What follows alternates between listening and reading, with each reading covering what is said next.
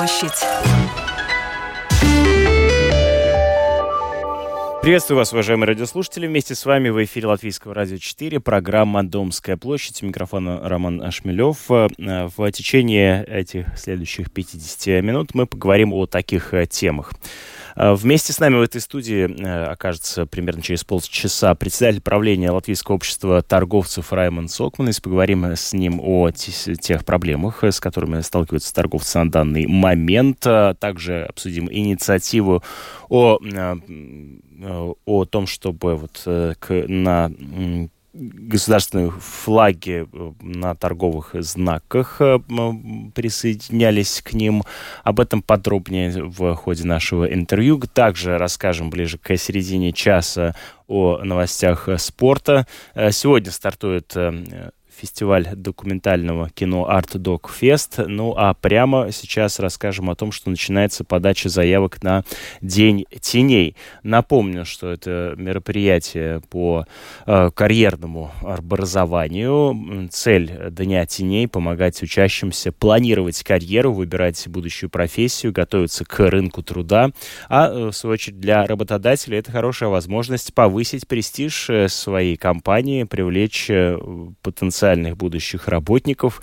А, ну, вот, в частности, в прошлом э, году э, наиболее востребованными профессиями э, с учетом общего количества заявлений среди э, учеников, молодых людей оказались инспектор полиции, э, программист, э, а также Э, пилот самолета.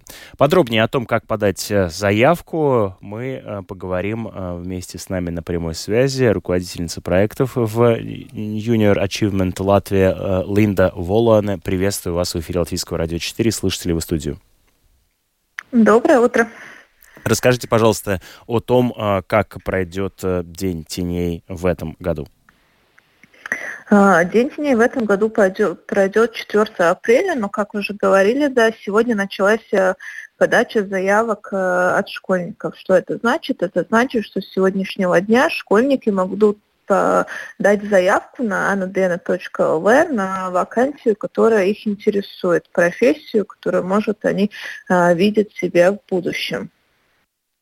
Э, да, вот я сейчас как раз на этом сайте нахожусь, nudn.lv vacances. Э, здесь огромное количество профессий. Тут я вижу и архитектор, археолог, это только на букву А, э, и административный директор даже. То есть можно и даже на должность начальника буквально претендовать. А можно ли подавать сразу несколько заявок на разные профессии?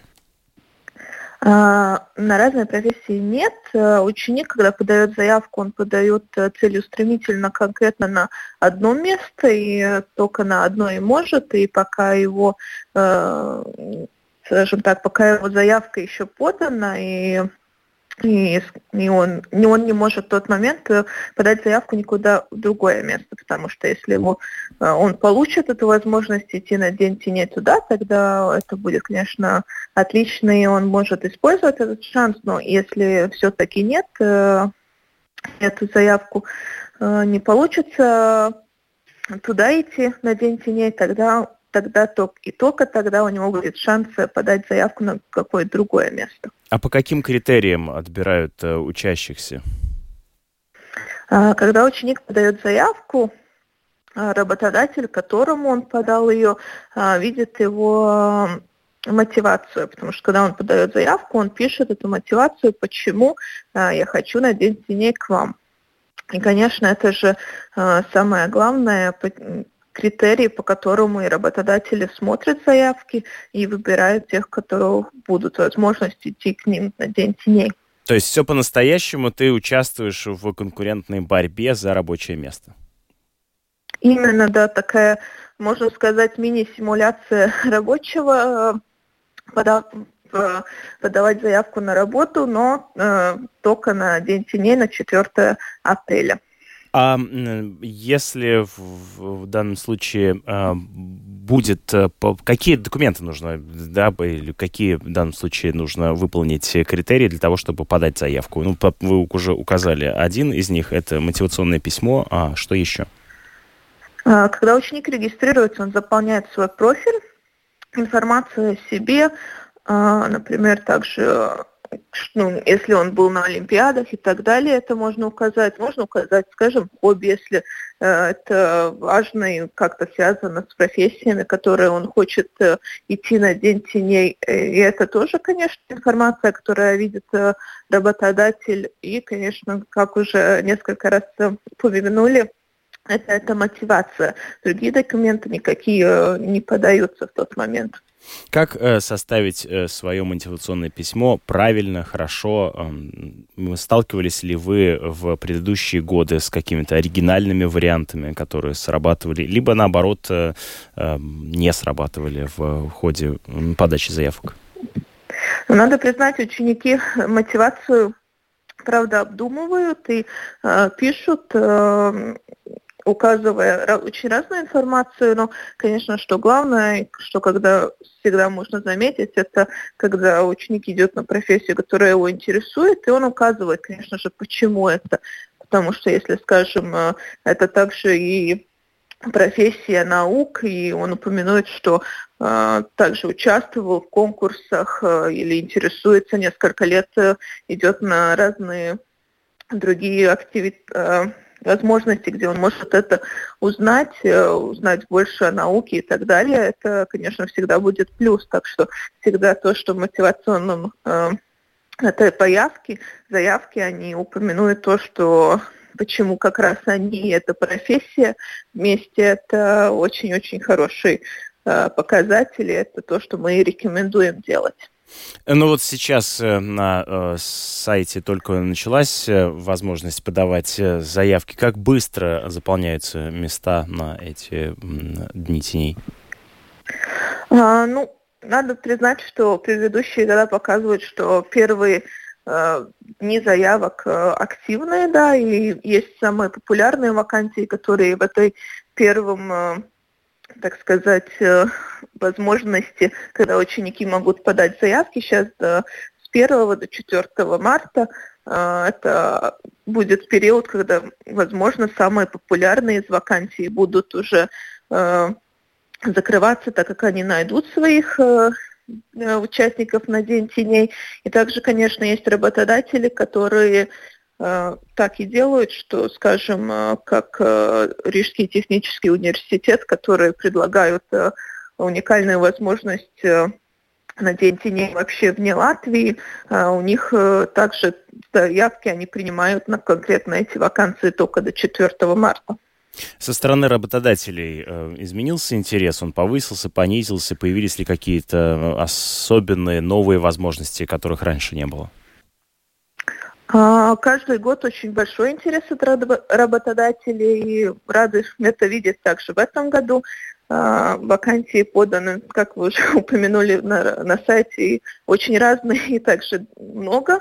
Так что выбор у учеников очень широкий, и рада видеть, да, что также новые компании каждый год э, проявляют интерес и также регистрируются и будут предлагать э, ученикам э, участвовать и увидеть их будни, так сказать, э, на День теней.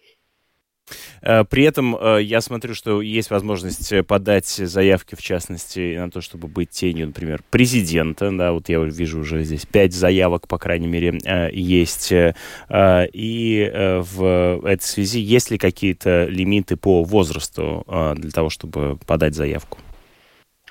А, в общем, лимитов нет, но каждый работодатель, когда подавает вакансию, подавает эту возможность, куда ученик э, сможет идти на день тени, он может сам выбрать, так сказать, и каждой вакансии указывать э, этот возраст, чтобы, например, если это вакансия, в которой он понимает, что это будет школьник с 9-10 класса, которому только это будет более актуально и может даже только понятно, тогда он может это указать. Это э, очень индивидуально по работодателям, но что школьнику удобно, он когда заходит на сайт, если он уже через свой профиль смотрит э, вакансии, он может э, э выбрать, так сказать, там есть такая строчка, где э, отметить, что показать только те, которые э, доступны мне вакансии. Тогда система покажет только те, которые доступны для его возраста. Благодарю вас за подробный э, рассказ. Вместе с нами на прямой связи была руководительница проектов э, в Junior Achievement Латвия Линда Волон. Э, напомню, что мы говорили о Дне теней. С сегодняшнего дня можно подать заявку на День теней, который пройдет 4 апреля на сайте enudena.lv. Можно ознакомиться с теми предложениями, которые различные работодатели предлагают. Ну, вот мы слышали, что даже есть возможность и провести провести э, такой рабочий э, день э, по той или иной профессии даже за рубежом. А, так что, если вдруг вы сами сейчас учитесь в старших классах школы, либо ваш ребенок, то, возможно, стоит обратить внимание на это ежегодное мероприятие. Мы переходим к другим темам. Культурный блок Еленой Власовой.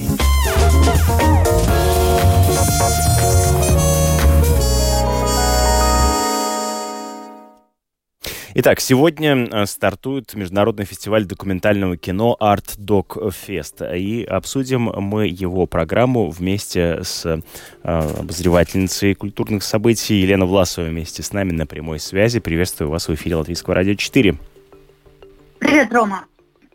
Ардукфест в этом году в Риге пройдет уже в четвертый раз. Э, вообще этот фестиваль родился в России почти уже 20 лет назад, но в последние годы его оттуда выдавили, потому что фильмы, которые там показывают нынешней российской власти, просто ну, как кость в горле, слишком честные, слишком острые. Не говоря уже о том, что сам организатор фестиваля Виталий Манский, он имеет статус иноагента. Ну, честно говоря, наша публика не особо привыкла ходить в кино на документальные, на документальные фильмы. Но Fest эту традицию потихонечку ломает. Потому что кино, которое там показывают, действительно выдающееся. И его не увидишь больше нигде. К тому же сама атмосфера фестиваля, несмотря на всю серьезность и даже иногда трагичность представленных здесь лент, она очень приятная. Здесь можно выпить вина, можно поговорить с интересными людьми, можно увидеть многих знаменитостей. То есть, ну, э, фестивальная, по-настоящему фестивальная атмосфера. И, кстати, очень много молодежи, а не только пожилых кинокритиков. Каждый конкурсный фильм покажут только один раз. И вместе с вами в кинозале будут смотреть члены жюри. Актриса Чулпан Хаматова, режиссер Вестер Кариш и знаменитый польский диссидент, журналист Адам Михник. Э, конкурсные фильмы показывают в кинотеатре Splendid Palace по одному большому фильму на сеансе, но будет еще и программа бесплатных сеансов в арт-центре Зузеум. Там надо просто записаться. Завтра в кинотеатре Splendid Palace пройдет ночь кино. На одном сеансе покажут сразу пять лент, плюс э, будут выступления диджеев и вообще очень интересная программа, которая начнется в 10 вечера и закончится уже на рассвете воскресенья. Ну а сегодня на открытии фестиваля покажут документальный фильм «Свидетель времени», ленту о выдающемся латвийском режиссере документального кино Юрисе Подниксе. Хотя с момента гибели Юриса Подникса прошло уже более 30 лет, он до сих пор является, наверное, самым известным в мире латышским кинематографистом. И его фильмы посмотрели миллионы людей. В конце 80-х годов, в начале 90-х, Юрий Сподникс был, что, э, как сейчас это называется, стрингером. На закате СССР он объездил все горячие точки и запечатлел развал Советской империи. Его знаменитые кадры штурма ОМОНом Вильнюсского телецентра в январе 1991 года обошли весь мир. И, кстати, возможно, именно благодаря этой публичности тогда не была пролита еще большая кровь. А до этого Подникс сделал знаменитый фильм «Легко ли быть молодым», настоящую бомбу, которая подрывала основы СССР. И у него был знаменитый фильм «Созвездие стрелков», где впервые был развенчан миф о красных латышских стрелках. В общем, э, он сделал достаточно много интересных лент. И, кстати, мало кто помнит, что в свое время вместе с Артемием Троицким и Янисом Шеткевицем Юрий Сподник сделал передачу «Видеоритмы» на латвийском телевидении. И он же снимал первые клипы для Валерия Леонтьева и Лаймы Вайкулы. В общем, личность это была очень многогранная. Подникс много раз рисковал жизнью и, в принципе, мог погибнуть в любой из горячих точек, которые он посещал по всему Советскому Союзу. И он мог погибнуть в Риге, на Бастионной горке в январе 91 года, где он лишился сразу двух своих операторов. Но его жизнь оборвалась в 92 году, когда он плавал с аквалангом в озере. Было много конспирологических версий его гибели, но официально это несчастный случай. А студия его существует до сих пор и успешно работает. И фильм, который покажут на открытии Ардокфеста, как раз снят на ней. Одна из авторов этой ленты – Антра Целинска, бессменный монтажер фильмов Подникса и фактически его правая рука и хранительница всего его творческого наследия. Этот фильм я очень рекомендую посмотреть, тем более, что он в ближайшее время выйдет в наш прокат, потому что это не просто портрет какой-то яркой личности, это в каком-то смысле портрет вообще всей эпохи. Ну а всего на Ардукфесте покажут около 100 лент, из них 30 конкурсных. Некоторые анонимные, потому что сняты россиянами, которые вынуждены скрывать свое авторство. Будет э, много лент, посвященных Украине, несколько лет посвященных Беларуси и очень яркая картина а, об Израиле. Э, которая ну, называется? Конечно, а, а, а, она называется «Сверхновая». Угу. Ну, а, а, Конечно, у Ардукфеста очень такой сильный политический акцент, но здесь будет несколько фильмов на так называемые вечные темы, Например, латвийская картина «Могильщики» или эстонская лента, посвященная работникам морга, да-да, без всяких клише и стереотипов. А я вот обратил внимание а... на фильм, э, польский фильм «Вика», который посвящен э, такой уже женщине в возрасте. Польской бабушке-диджею, да. 84-летней э, бабушке, которая выступает в ночных клубах Варшавы и до самого конца остается молодой душой. Прекрасная жизнеутверждающая картина, которая, конечно, ну, вселяет в нас э, оптимизм и веру в жизнь. Э, такие ленты тоже будут на Ардокфесте. И вообще программа крайне насыщенная. Подробную программу можно и описание фильмов можно найти на сайте фестиваля, найти именно то, что интересно вам, и пойти и посмотреть это прекрасное документальное кино, которое вы, подчеркиваю, не увидите больше нигде. Ну вот лично я собираюсь всю ближайшую неделю провести в кинотеатре. С 1 по 8 марта, то есть сегодня сегодняшнего дня и по 8 марта неделю будет длиться этот фестиваль. Э, спасибо большое. Елена Власова была вместе с нами и рассказала подробнее о э, программе Art Dog документального, э, фестиваля документального кино, который начинается сегодня.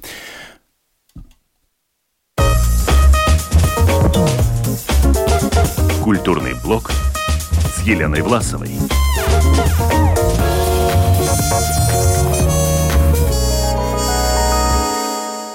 Пришло время поговорить о спорте. Вместе со мной на прямой связи Роман Антонович. Приветствую тебя в эфире.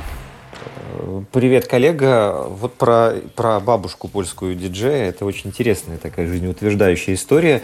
И знаешь, вот не стареть духом, мне кажется, годится и для всех тех спортсменов, которые меняют активный спорт на тренерскую карьеру. Вот э, я уже так подвел к тому, что у нас новости из э, тренерского штаба сборной Латвии по футболу. Я напомню, что у нас новый главный тренер Пауло Николата, да, итальянский наставник. Э, вот сейчас он активно уже готовится к тому, чтобы Э, приступить к своей деятельности и уже подбирает э, команду плюс-минус, но в первую очередь ему нужно еще определиться с тренерским штабом. И вот накануне стало известно, что вместе с итальянцем будут работать Андрис Ванин и Александр Цауня. Ну, две огромные величины для латвийского футбола.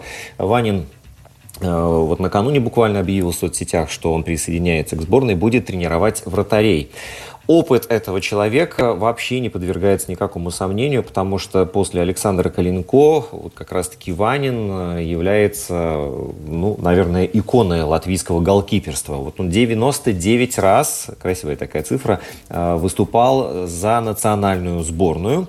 Вот, и 6 э, раз он становился лучшим игроком года Латвии, вот он признавался. Так что в этом плане у Ванина очень богатый опыт.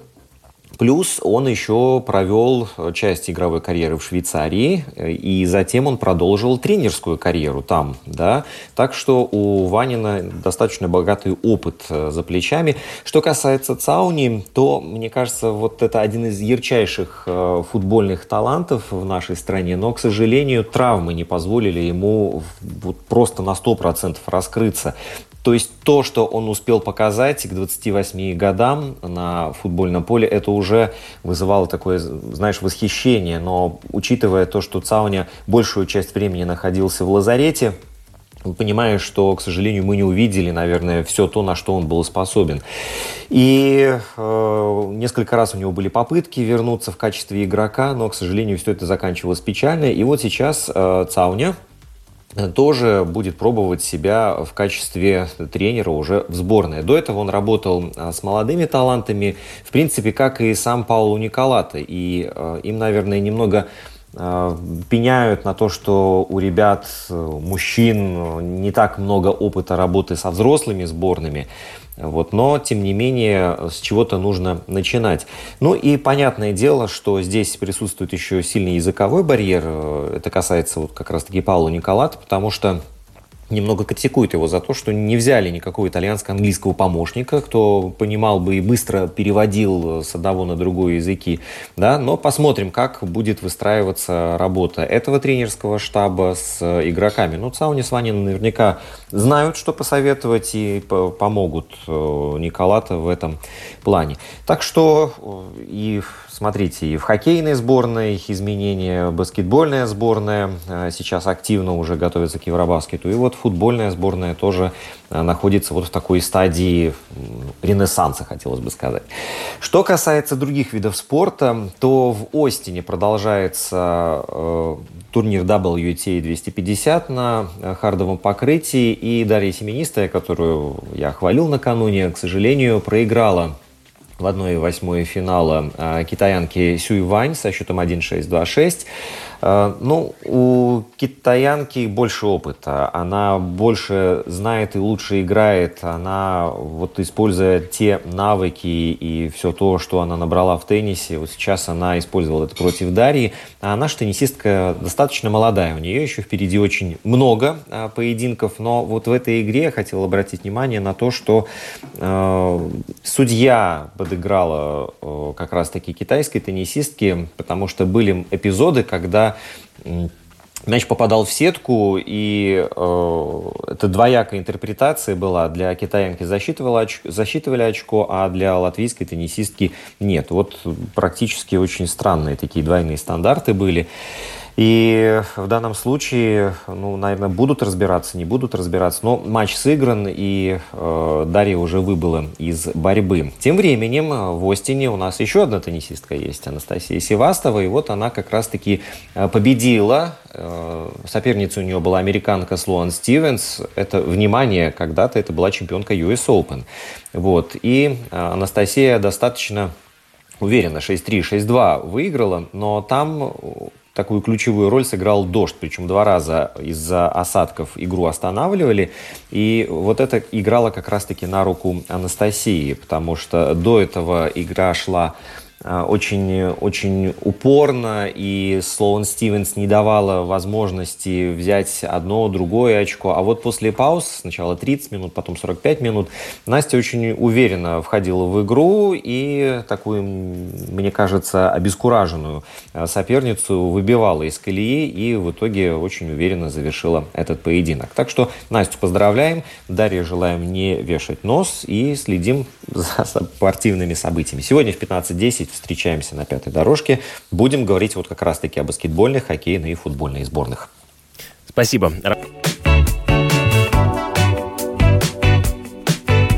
Приветствую вас, уважаемые радиослушатели. Вместе с вами в эфире Латвийского радио 4, программа «Домская площадь». А, сегодня в Домской площади был а, министр земледелия Арман Скрауза. С ним мы а, поговорили об инициативе размещения на торговых э, знаках, на ценниках э, флагов э, стран, где был произведен товар. А вот с этой инициативы мы и начнем наш разговор о том, как какие сейчас вызовы стоят перед э, торговцами, торговыми сетями, как работает э, э система э, депозита Тары. Об этом мы подробнее поговорим с председателем правления Латвийского общества торговцев, управляющей сетью магазинов Раймондс Окманес. Вместе с нами в этой студии. Приветствую вас.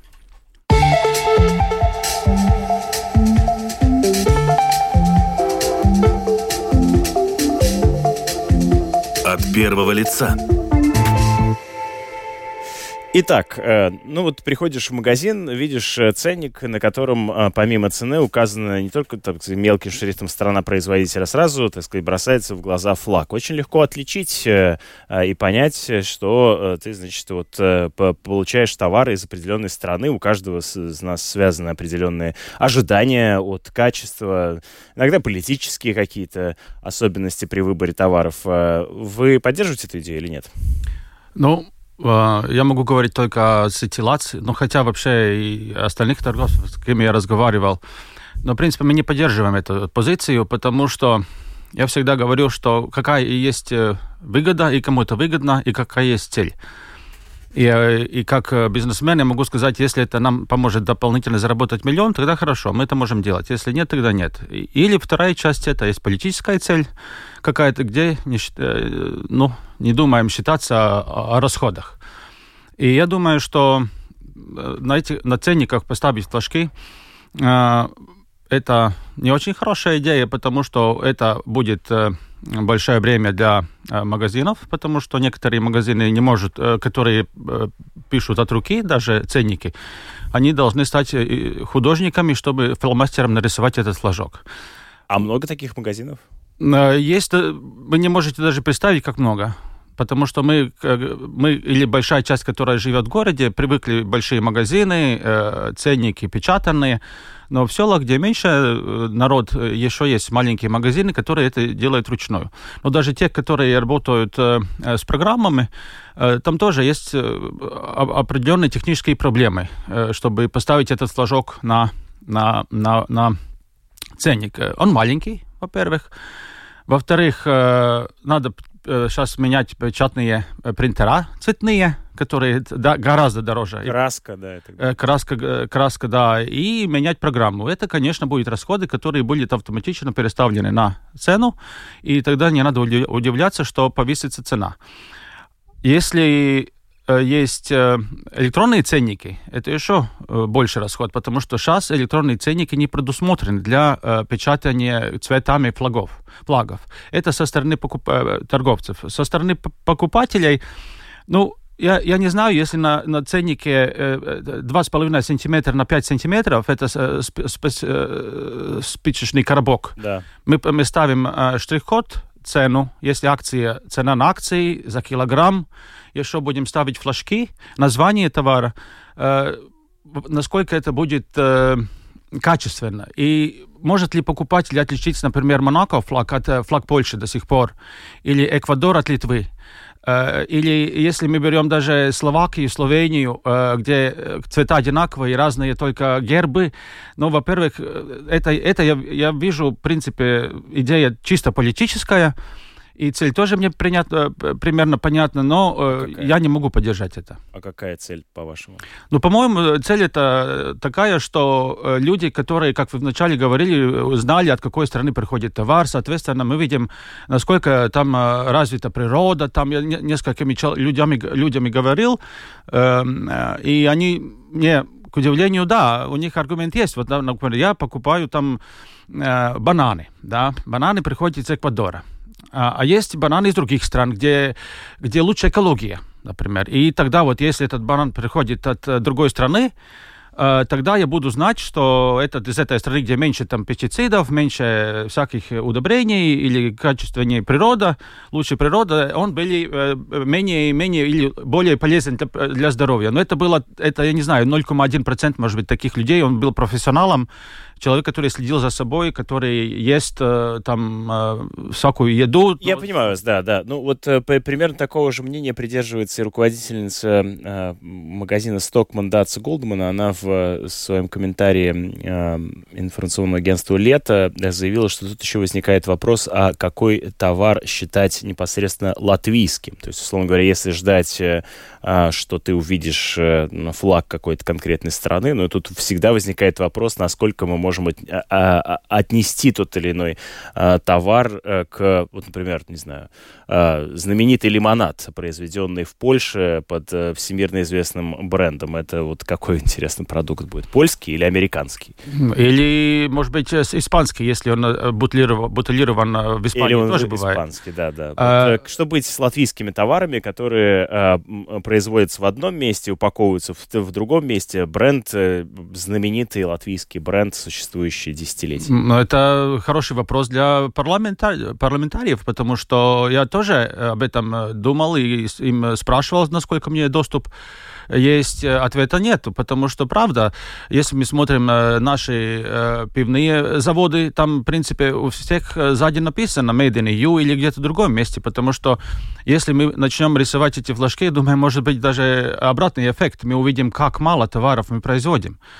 И из этого а если, например, ну это вопрос к законодателю, потому что бывает, что, например, мы на акцию заказываем товар, он, он например, одной страны, очень хорошие продажи, э, и, соответственно, поставщик э, закупает такой же самый товар из другой страны, например, где, например, есть остатки какие-то, чтобы э, акцию или, или какую-то продажу увеличить. Соответственно, тогда это вопрос, но это и правда, это должно быть очень регулировано, очень ясно сказано, где. И самое тогда, если уже развить эту тему насчет этих флажков или аббревиатуры, там, может быть, которая была более, более такая реальная, тогда э, это все должно указать поставщик. Это нельзя переставлять на на, на плечо э, э, продавца, потому что продавец должен что делать? Он должен выставлять товар на полку, поставить согласно закону ценники и предлагать этот товар покупателю. А какой это товар? Это все должно идти от поставщика. То есть, если поставщик пишет накладной, откуда это страна, страна производителя, мы пишем это сразу, что страна производителя такая а не потом, что смотреть на упаковке или что. Или производитель может сам поставить флажки на упаковке. Э, например, если латвийский продукт, почему нет, если какие-то чем чипсы или, или пиво, Некоторые если так и делают, да. Ну, это чисто э, ну, добровольная вещь, и это как маркетинг Подождите, делается. ну вот э, хорошо, ну вот как раз э, возвращаясь к вами только что сказанному, да, о том, что мы можем быть неприятно удивлены количеством, малым количеством латвийских продуктов, которые непосредственно производятся в Латвии. Ну хорошо, вот производятся некоторые продукты, которые по факту, а, значит, принадлежит его, не знаю, акционеры находятся да, за пределами Латвии, и произведен он был там, да, пиво, например, да, было а, произведено в другой стране, а стоит при этом маркировка латвийского флага. Так ведь может быть? Может быть. Это не противоречит закону, э, не это противоречит сути. Э, правильно, но мы же выполняем закон. Иногда и закон идет э, впереди сути, и иногда законы э, бывают тоже против сути, да, но мы должны исполнять то, что нам э, парламент э, или кабинет министров э, принял. Все. Хорошо, ну тут тогда возвращаясь к этому предыдущему вопросу, а вот по вашей информации, по вашему а, а, ощущению и оценке, сколько в итоге латвийских продуктов а, непосредственно произведенных в Латвии на латвийских полках, полках ваших магазинах в частности? Ну, я не могу судить так, э, так э, точно. Просто э, магазин, есть разные магазины. Есть магазин, который такой маленький, ориентирован на продукции, которые подороже, там больше будет латвийских продуктов. Э, потому что, но если есть э, такой стандартный магазин, который торгует основные продукты, которые торгуются везде, эти главные продукты или там, ну, главный поток, который составляет там хлеб, э, там, или пиво, или колбаса, или все, ну, это, в принципе, очень много производится за границей. Э, напиш, пишется латвийский знак и за границей. Э, больше продуктов, конечно, тут будет оппозиция и сразу скажут, что есть очень-очень много, много маленьких производителей, которые производят Латвии. Это да. Но цена, их цена, она э, не для среднего покупателя. Потому что наш средний покупатель все-таки сейчас ну, за то, что ВВП упало в прошлом году, и покупательная способность немножко, ну, где-то говорят, что повышается, но я, например, по, всем, по нашим магазинам вижу, что она меньше становится. Они покупают, э, средняя покупка чека у нас меньше. Соответственно, он выбирает На сколько товар. процентов она уменьшилась? Ну, процентов 10. На 10? На 10, ну не 10 совсем, где-то, ну, процентов 7. Ну, в общем, ближе к... э, Больше Да. пяти, скажем так. Да, да, да, больше пяти, потому что у нас оборот в Латвии увеличился. В прошлом году я как раз э, делал вчера собрание, все сети, э, все показатели, но если смотришь средний чек, э, средний чек падает. Рига особенно. Председатель правления Латвийского общества торговцев э, и, в частности, управляющий сетью магазинов ЛАЦ м, Раймонд Сокманс вместе с нами в этой студии. Цены. Э, Чего ждать от цен? Вы только что сказали о том, что покупательская способность э, латвийцев, э, по вашим ощущениям, падает. Э, Что с ценами? Но цены должны идти вниз, я считаю, потому что если бы Я покупать... тоже так считаю. Что покупатель, для на- этого э, покупатель, ну, у вас был министр сельского хозяйства передо мной, это очень хорошо, э, потому что, например, э, цена на зерно в этом году идет э, очень сильно вниз. Если в прошлом году э, торговали э, пшеницу за 320 евро за тонну, сейчас она стоит уже меньше 200 евро за тонну. То есть это, это я считаю, э, конце осенью, когда будет урожай, э, придет новый урожай, цены э, должны идти вниз. Ну, конечно, не так сильно вниз, потому что там э, повышается заработная плата, это все повышается, но, в принципе, я считаю, что стабилизация цен должна быть, потому что, что я вижу сейчас по сети, ну, конечно, сейчас будет подниматься акцизный налог. Это на алкоголь. То есть это тоже пойдет вверх. Может быть, и покупатель не, ощ- не, не, ощу- не ощутит, конце концов, это, это, понижение, это понижение, это понижение цен, но э, по, по, по логике, смотря, э, это, это идет вниз, да. А вот недавно был протест э, производителей латвийского пива. Как вам кажется, э, повышение акцизного налога каким образом отразится на производстве латвийского пива? Я понимаю, что вы все-таки торговец, не производитель, поэтому, но тем не менее, вы как ощущаете по своим магазинам в- в- Латвийцы пьют латвийское пиво в достаточном количестве, чтобы оно продолжало производиться? Ну, вот это вопрос о флажках, в принципе. Потому что, как я говорил раньше, что латвийское пиво, она, э, в принципе, немножко дороже, чем э, большие, э, у нас три их больших производителей пива. Э, И, конечно, они могут э, с ценой э, бороться сильно. И тогда человек будет выбирать, в принципе, то, что дешевле. Но, но, но все равно есть какая-то часть людей, которая будет всегда пить пиво, латвийское пиво, какую-то марку или какой-то там, например, в стекле только есть. Вот есть люди, которые пьют только из, из стеклянной бутылки, что они не покупают то же самое пиво из банки, хотя говорят, что банка как будто лучше темнее, тем, темно там и все такое. Да-да-да. Но, в принципе, это уже, э, э, ну, это, это уже как они привыкли, как покупатель привык. Ну, понятно, да, это вопрос привычки. Но если, если смотреть на, э, так говорим, мейнстрим, это который большая часть, самая большая часть, на что, в принципе, ориентируются все, э, это выбирают цену. В основном выбирают цену. Выбирает цену. Смежная тема – это э, депозит. Э, э, как э, вы оцениваете введение депозитов, особенно в небольших э, магазинах, особенно на Блац, э, он часто представлен за пределами больших городов в Риге. Да? Расскажите. Да, э, ну, у, меня, у нас ситуация, ситуация и мнение не поменялось. Мы считаем, что э, это, это, эта реформа, может быть, и цель была э, нужна, чтобы меньше бутылок было в природе, э, но она не была согласована с маленькими магазинами, и она э, очень большое бремя. Это, и это не поменялось. Мы делаем все возможное, чтобы как-то, конечно, остановить это нельзя, но как-то поменять условия, чтобы для маленьких магазинов, которые выше 60 квадратов, могли выбрать это принятие тар- тару э, добровольно принять или нет. Если, и, и тогда мы э, поставляем эту ответственность, переставляем ее точно на магазин. Если это не официально, не, то есть э, не обязательно,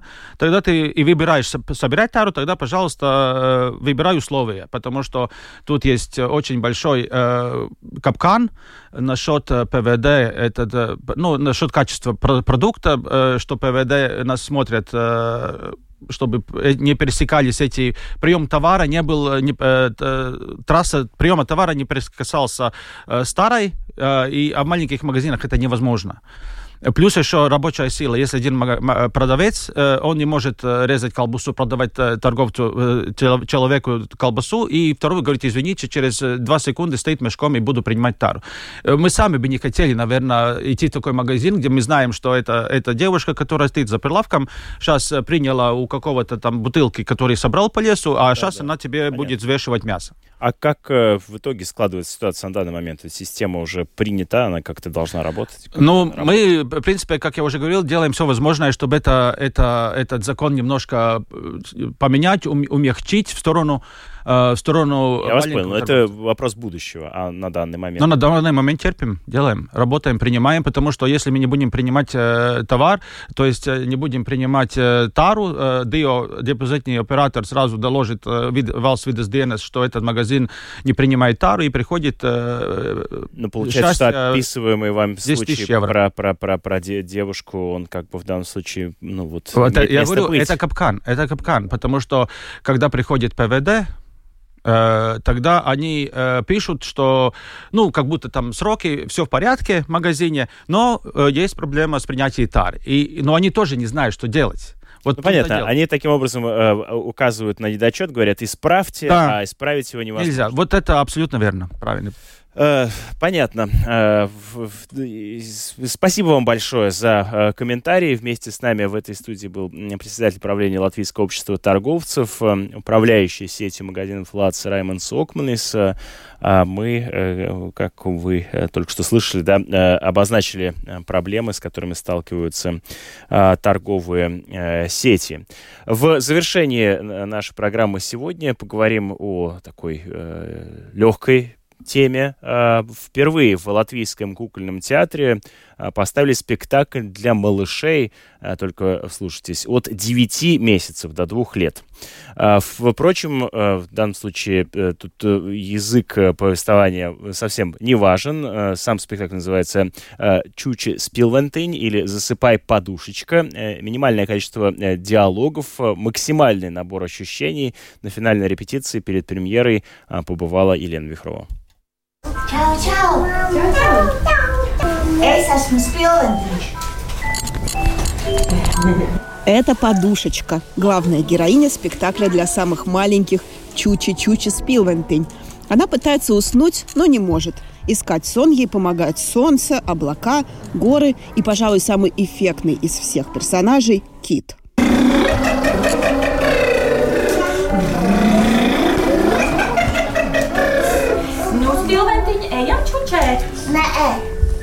Когда дочь режиссера Лены Шмукста была в возрасте годика двух, ходить с ней было некуда. На культурных мероприятиях детей в таком возрасте ждут неохотно. И когда ей предложили сделать что-то для малышей, с радостью согласилась, но подошла ко всему серьезно. Перед началом работы консультировалась с психологами.